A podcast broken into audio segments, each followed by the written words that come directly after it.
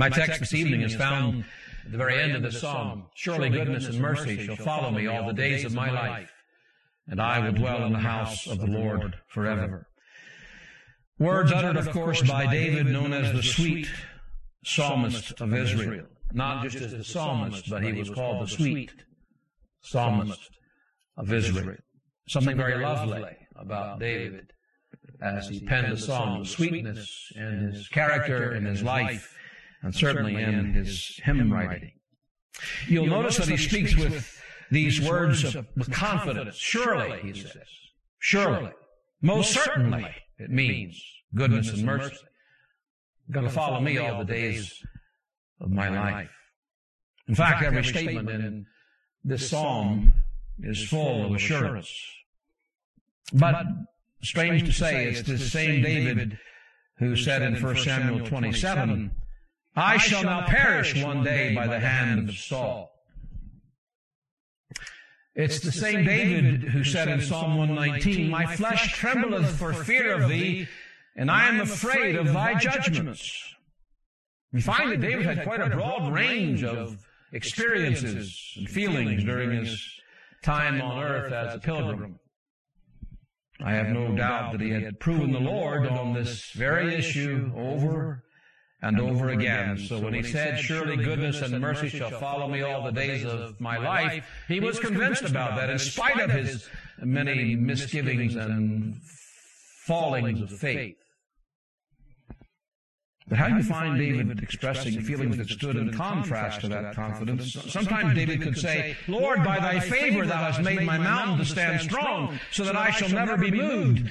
But he says, just next verse after that, thou didst hide thy face, and I was troubled. I'm like a strong mountain, immovable. You can't shake me. But you hid your face, and I was shaken.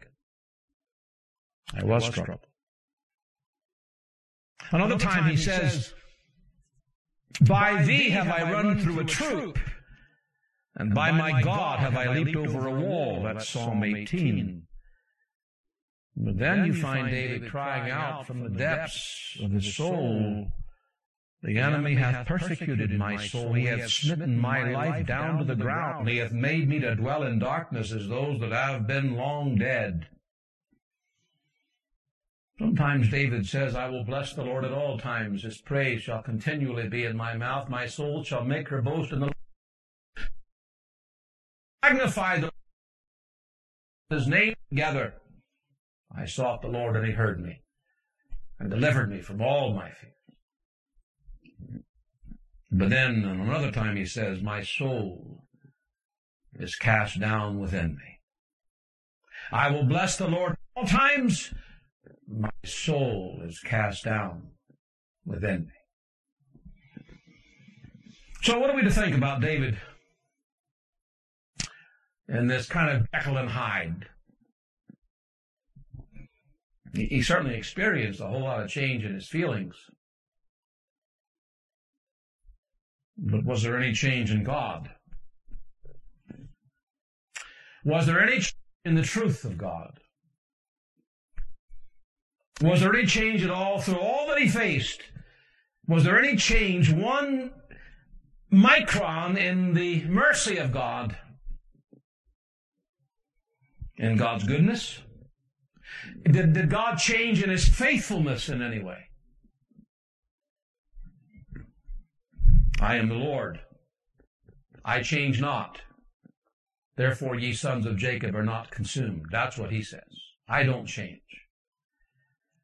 You change continually. You're up and down like a yo-yo. You ride the roller coaster. I never change. While there's no change in God, there was certainly great change in David, as there has been great changes in us. When he was not enjoying the goodness and mercy of God by the influence and the operation of the Holy Spirit in his heart, that there was a great change in the feelings of his soul. And however we may dislike the changes that all of God's people experience, we got to remember that David said what he said about all those who never experienced such change. We thought about this last week in the message because they have no changes, therefore they fear not God. Now, since the fear of the Lord is the very beginning of wisdom, it's elementary school. It starts right there. The fear of the Lord. I gather we have learned to fear the Lord because we've been taught by God through these changes in our feelings and our experiences. We would like a nice, even keel ride throughout life. We would like the boat to be always sailing smoothly on the water, but it's not God's way of developing us. He's not made us robots. We are human beings with feelings that alter, that will change with circumstances. Part of the sanctification process in life is that God would grow us so that there is, in spite of all the changes of life, more of an even walk or an even ride in the boat, you might say. At the beginning, it might be that everything, like the disciples, you don't care that we're perishing here, the boat's filling with water, where we are being brought along so that we can get to the point where the boat fills with water and we see it. But we remember that Christ is in the ship and everything is all right. Everything is all right. Those who have not been taught by the Lord and all of these changes know nothing of their own emptiness, of their own lack, and nothing of the Lord's fullness, nothing of the Lord's ability to calm the heart in the midst of all the changes, the challenges of life. They know nothing of their own ignorance and nothing of Christ as the light.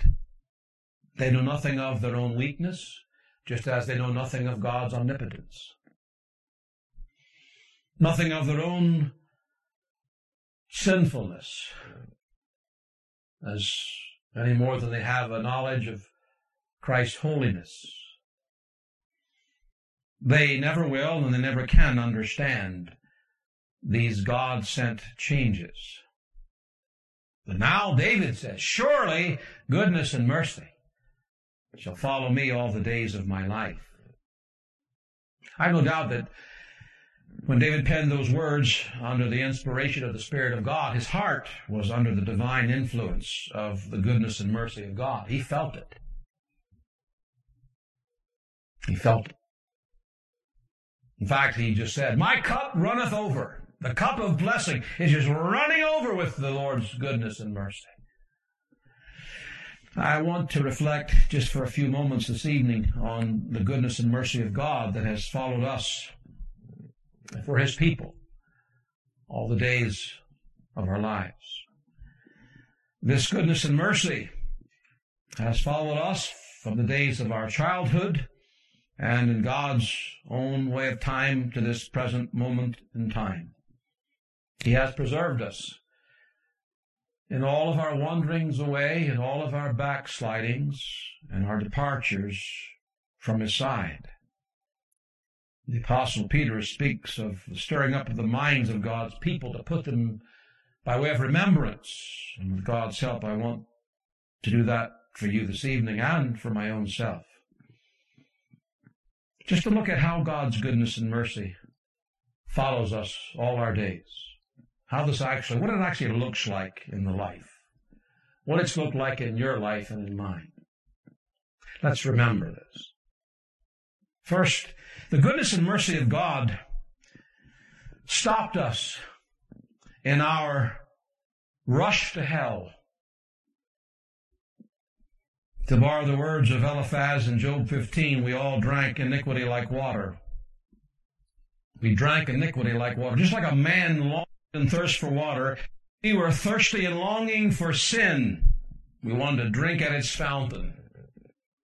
kept wanting more and more and more of it because it never quenched the thirst, you see.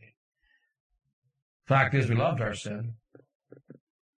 No matter what grief and trouble it caused us, brought into our lives, we just loved our sin. We were on the broad road that would inevitably lead us down into hell, a place where the thirst for sin still exists, but there is no way to even give it a little temporary satisfaction. What was it that kept us from being engulfed in the world that we were living in and loving and pursuing?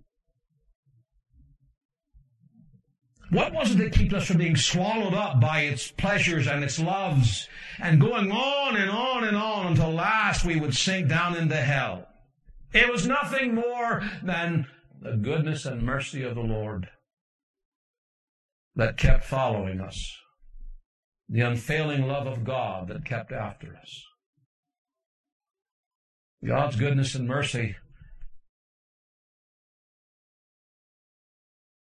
off of that road and put us on the narrow road to life. And we've been on that narrow road ever since. But God, who is rich in mercy, for the great love wherewith he loved us, even when we were dead in sins, Christ died for the ungodly. Are there not many of your relatives,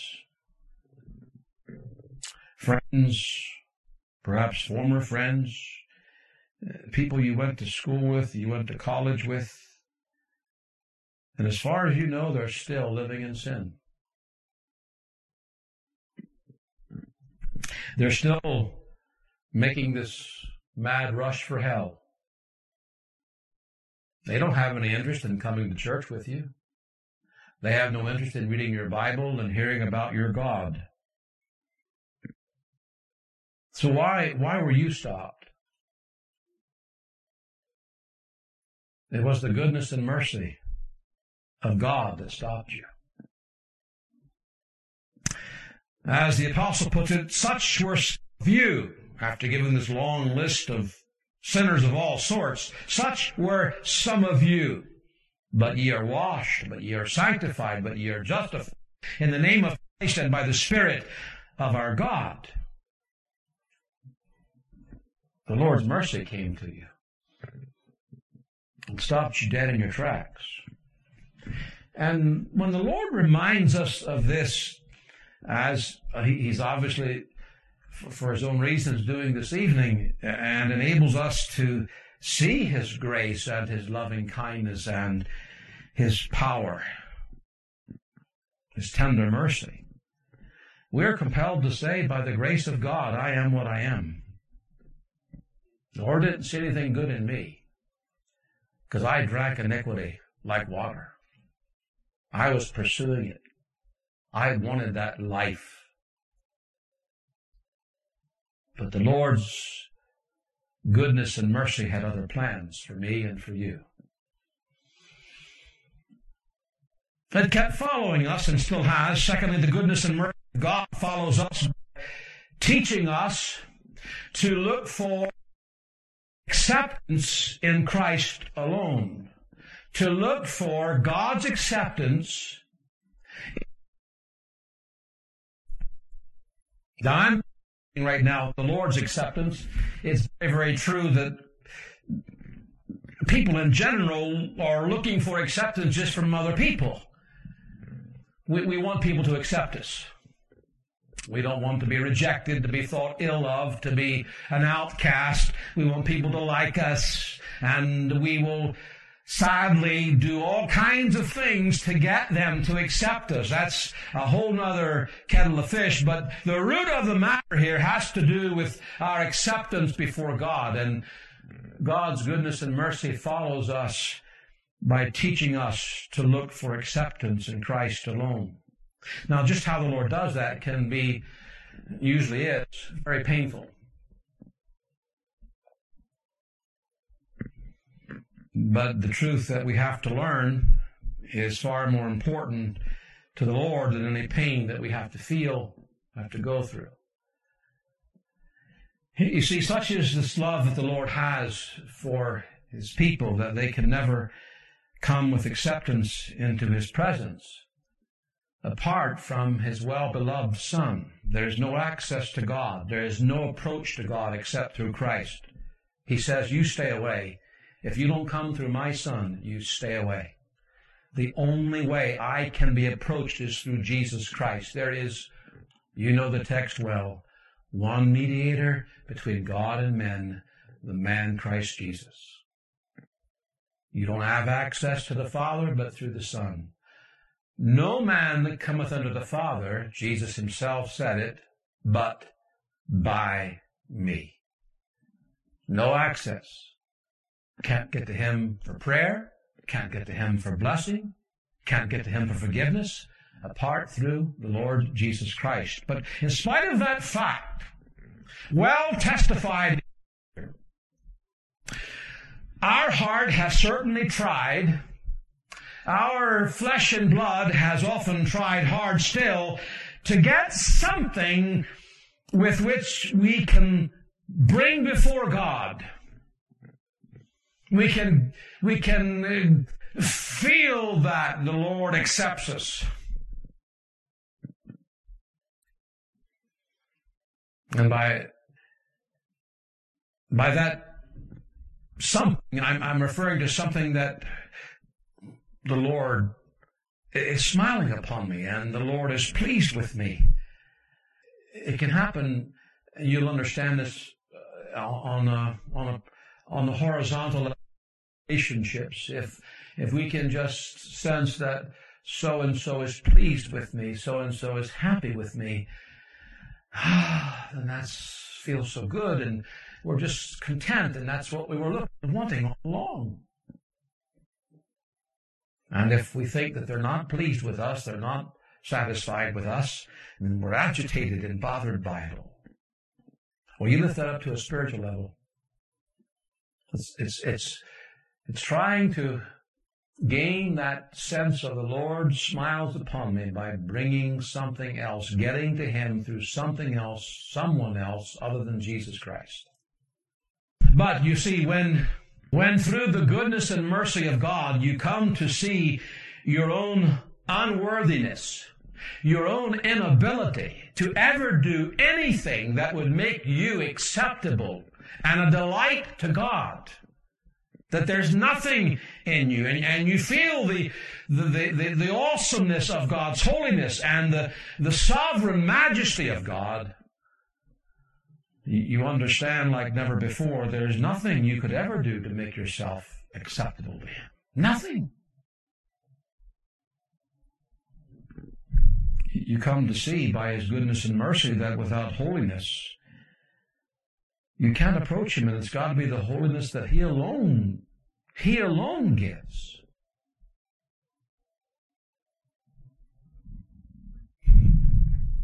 You realize that you can't obtain it yourself. You, you may try hard to get holy thoughts and have holy feelings, and you will try to be humble and you'll try to free yourself from sin. You will try to be more watchful. You'll try to read your Bible more and you'll try to pray more, be more faithful in the work of the Lord, be more consistent. And the hope is that by attaining to these more thoroughgoing attributes of Christian life, you might have something with which you can please the Lord. I'll do better and I'll be better. And then I'll find assurance and peace of mind and heart. It's nothing more than trying to get acceptance with God through the strength of your own flesh. And God rejects it out of hand every time.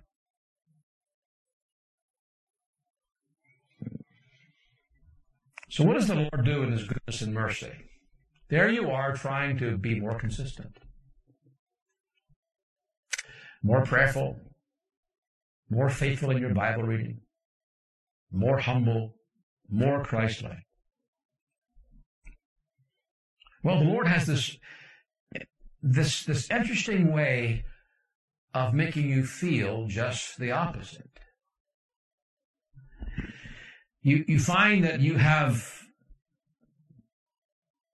a vileness, a sinfulness, deep seated. You find the flesh is still alive and well. His goodness and mercy gives you sights of your sin and of your proneness to wander. You get a glimpse of your own coldness of heart. You, he gives you a glimpse, a glimpse of his own holiness. And then you are certainly smitten to the soul and he makes, the Lord makes you feel your poverty and your wretchedness and your guilt and your misery. And those are good things. They're, they're painful, but they're good things.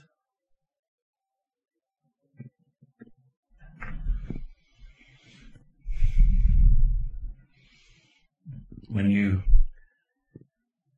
look into your heart and you see those things, you say to yourself, What goodness and mercy of God can there be in me? To bring me to see and feel so much barrenness, so much sinfulness. You see, that's where you have to get to that place where you realize it is nothing but the righteousness of Christ that is my ground of acceptance. It's the only way I can approach the Lord and know beyond all doubt that He is pleased with me. No other way. He's pleased with me. Might be a lot of people not pleased with you. You see, at that point in time when you realize, listen, I'm accepted in Christ before God. The Lord is pleased with me because He's pleased with Christ, and I am as hid away in Christ as anything that could ever be, and He therefore takes delight in me. It really does not matter who else takes delight in me. I am not saying for one moment you go around just trying to offend people and say, I'm accepted by God. He delights in me. I don't care what you think of me. I'm not suggesting that for a moment.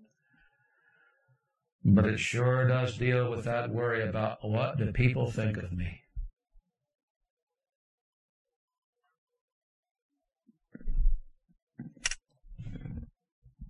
It's what the Lord thinks of me. And I know what He thinks of me. Don't you think for one moment he doesn't see all the sin that's still there? He sees sins I am completely oblivious to. He sees sins in your life you haven't even laid eyes on yet. You're ignorant of them. but he still says, hey, my goodness and my mercy is going to follow you all the days of your life. And I'm going to teach you through my goodness and mercy that your only ground of acceptance before me is in my Son Jesus Christ. It's because He's well beloved to me that you're well beloved to me, and no other reason. And no other reason.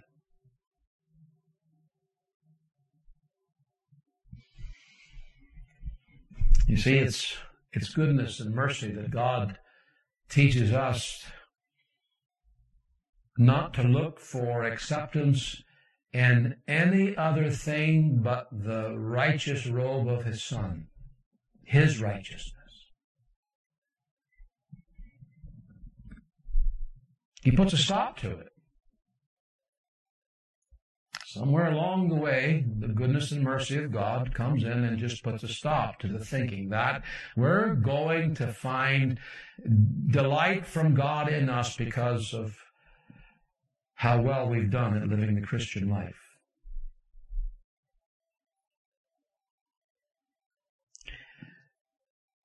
You know, it's actually outlandish that we would even entertain such a thought ever so secretly that we've done a good job of living the Christian life.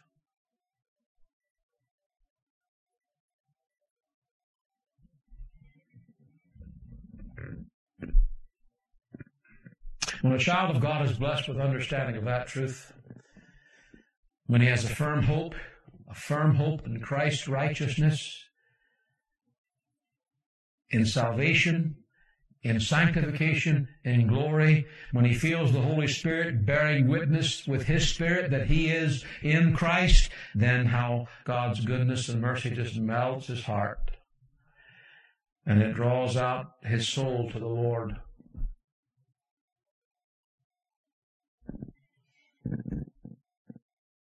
The Lord's goodness and mercy, thirdly, follows us all the days of our lives by delivering us from our idols.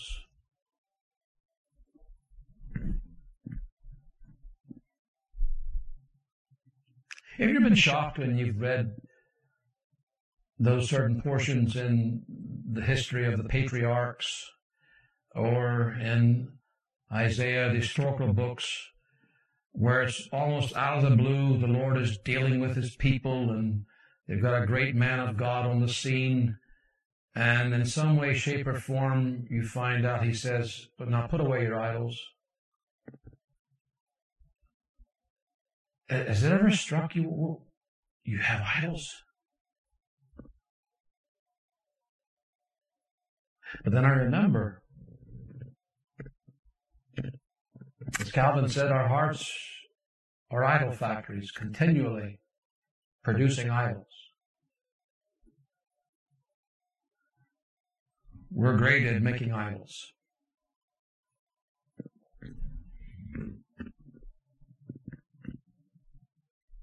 what, the, what the Lord said to those two men on the Emmaus Road could be said to us, O fools. Reality is, no one should be the chief object of our delight and our desire but the Lord Himself. But such is the weakness of our faith, such is the strength of our folly, that we're often very guilty of setting up some idol or another in our hearts. Things that we never thought we would ever be found guilty of, we're found guilty of.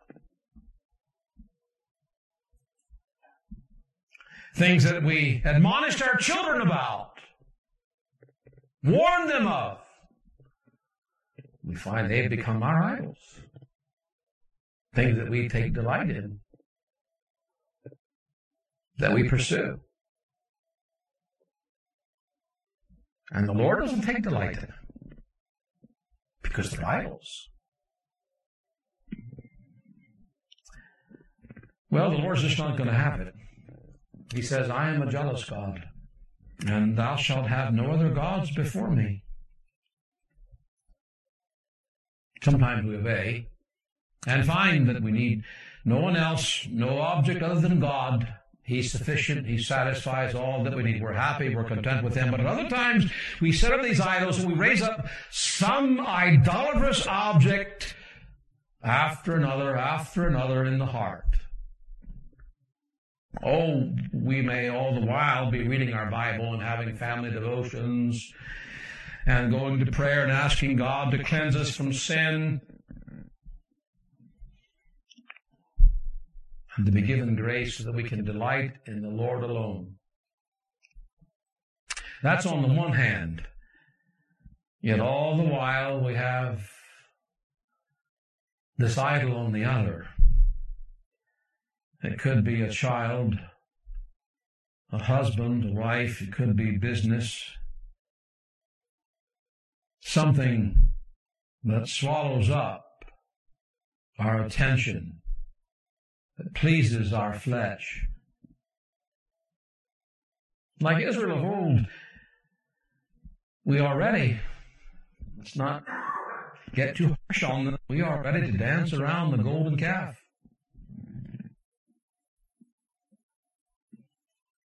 These are your gods, O Israel.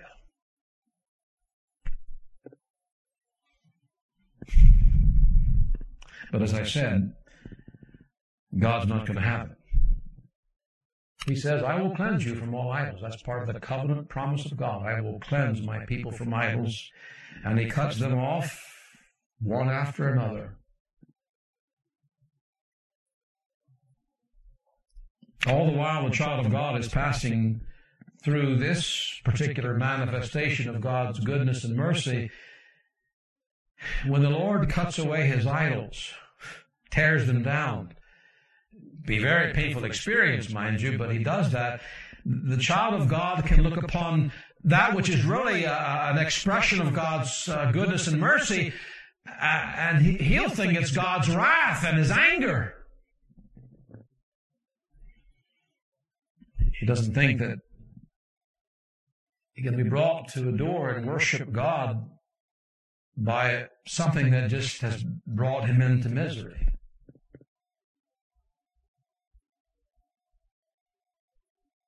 Isn't that what poor old Jacob was thinking when he wanted to take Benjamin back to Egypt to get food for the family. He says Joseph is not, he thinks he's dead. Simeon is not, and will ye take away Benjamin also? He didn't think anything about the goodness and mercy of God that was in all that. No, he said, All these things are against me. There's no goodness and mercy of God here.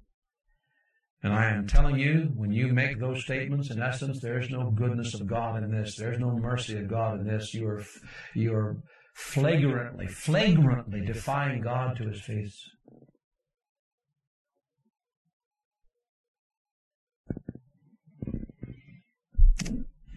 Jacob was finally brought to see the wondrous mercy, goodness, and love of his God.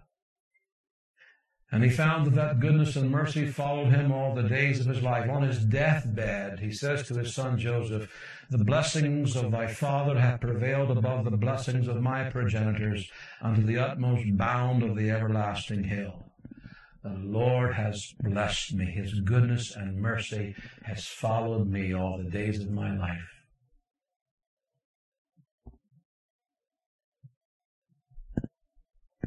Maybe I'm describing somebody here in our assembly this evening. You've been tossed about lately by very trying times.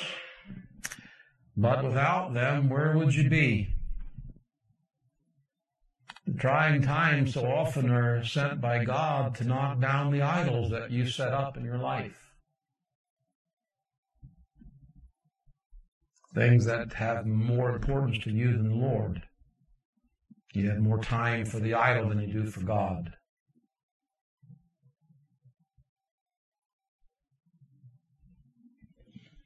We would keep setting them up.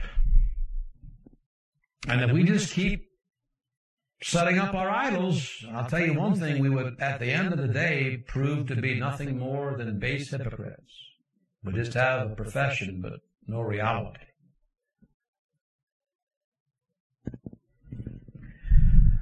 So God's goodness and mercy is going to follow us all the days of our lives to see to it that we don't have just an empty profession.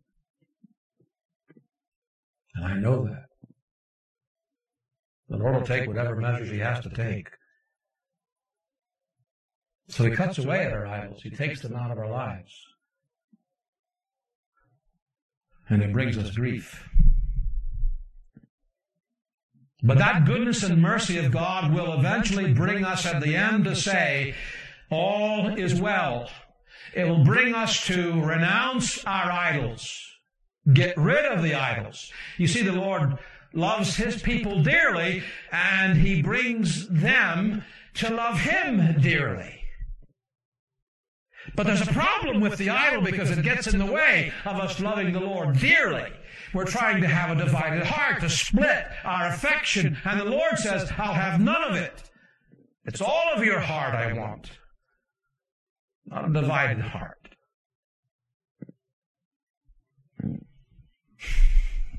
And so he has to take the axe and cut down the idols that we raise up.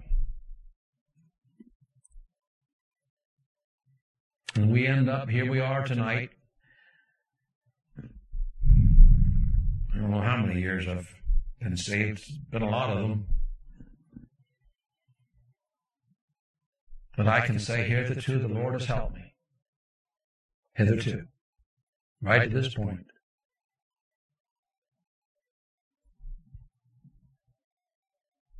Let me tell you that if you have any idol standing between God and your soul, if you are setting your affection upon something else or someone else more than you are God, God is going to cut it off.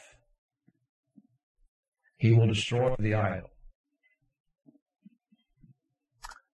Your hope, your joy, your protection,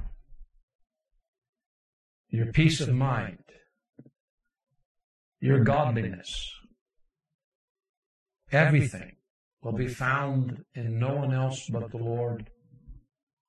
Think of Jonah, he will make all of your gourds to wither and perish, sometimes in a moment. Is it not right that he should? Is it not right that God wants our hearts devoted to him? There is no love like his. I'll tell you a fourth way in which the Lord's goodness and mercy follows his people all the days of their lives. And that he supplies all of their need. If I can, I, I think, speak for you tonight, if you're one of the Lord's people, it, it's not been because of our faithfulness or our watchfulness or our submission or our patience that has been the reason God supplied our needs.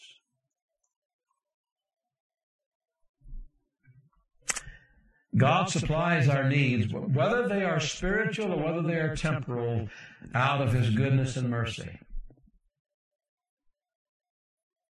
That's, that's who He is.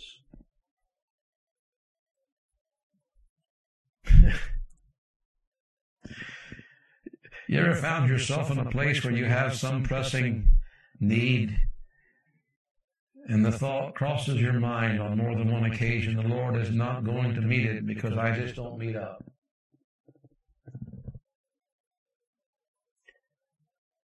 My love's not what it should be. My prayer life's not what it should be. My Christ likeness is far from what it should be. And the Lord is just going to let me suffer with this need.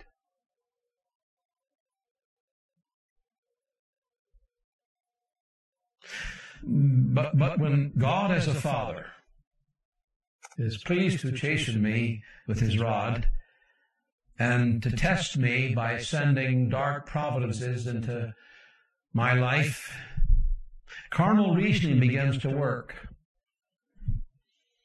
And the devil begins to work. And I'm sure you found yourself sitting in Jacob's chair and saying, again.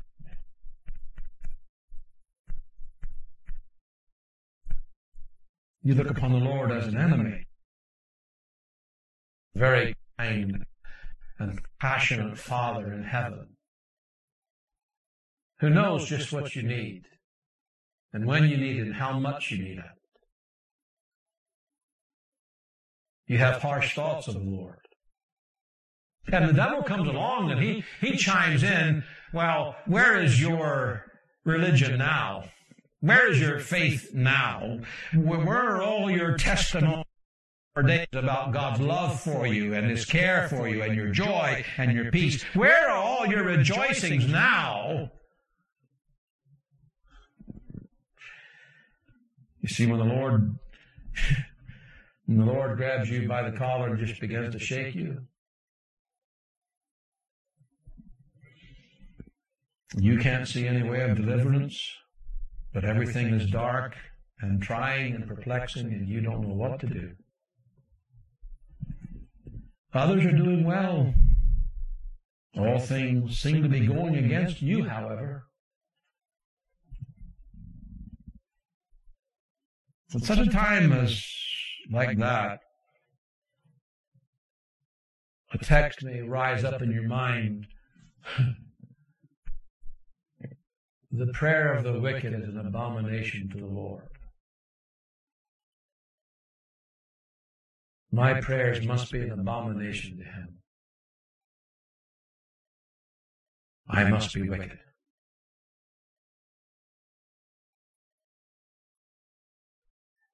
When you get into a place like that, you can find your soul just sinking into the depths of despair. You believe that you'll never see the Lord supply. whether material or spiritual needs. But the fact of the matter is, brothers and sisters, we have a lifetime of testimony that says God has supplied my every need.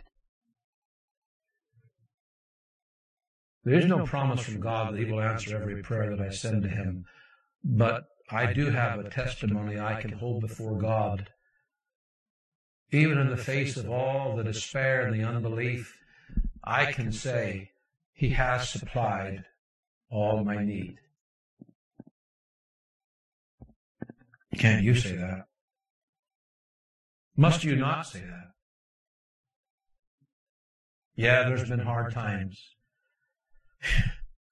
There's been times when the cupboards, whether the spiritual cupboards, the spiritual cupboards or the physical cupboards are bare. And yet the Lord has in His own time supplied the need. You've gotten down to that last bit of meal. Like the widow Zarephath. Enough for one last meal. You got down to that last little small vial of oil as the prophet's wife, her husband died and she got there. But then the Lord, in His goodness and mercy, has followed you to that place. And He's met the need.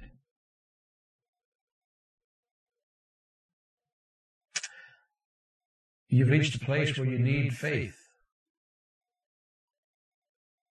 to trust the Lord. And everything you're seeing says don't trust it.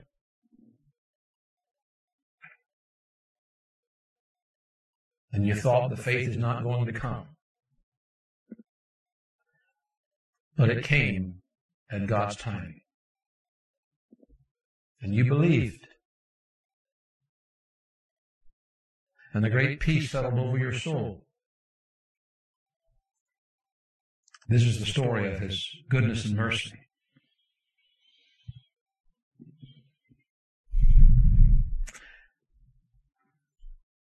What goodness and mercy is it that the Lord should have supplied in his own time and way to such discontented, rebellious, ungrateful, as we have often been, and yet he said, every need I will supply.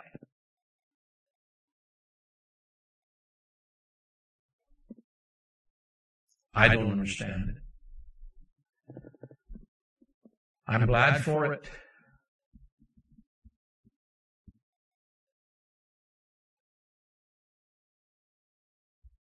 But I don't understand it. Even when we have been filled with discontent and with murmuring, when we have been riddled with unbelief, the goodness and mercy of God has come in. And the Father says, Listen, I remember your frame. I know you're dust. I know all about your unbelief. I know all about your weakness. I know all about those sins. You think no one else knows about? I know all about them. You think they're hidden away? I know. But you're my child. And I'm going to see to it that my goodness and my mercy are going to follow you.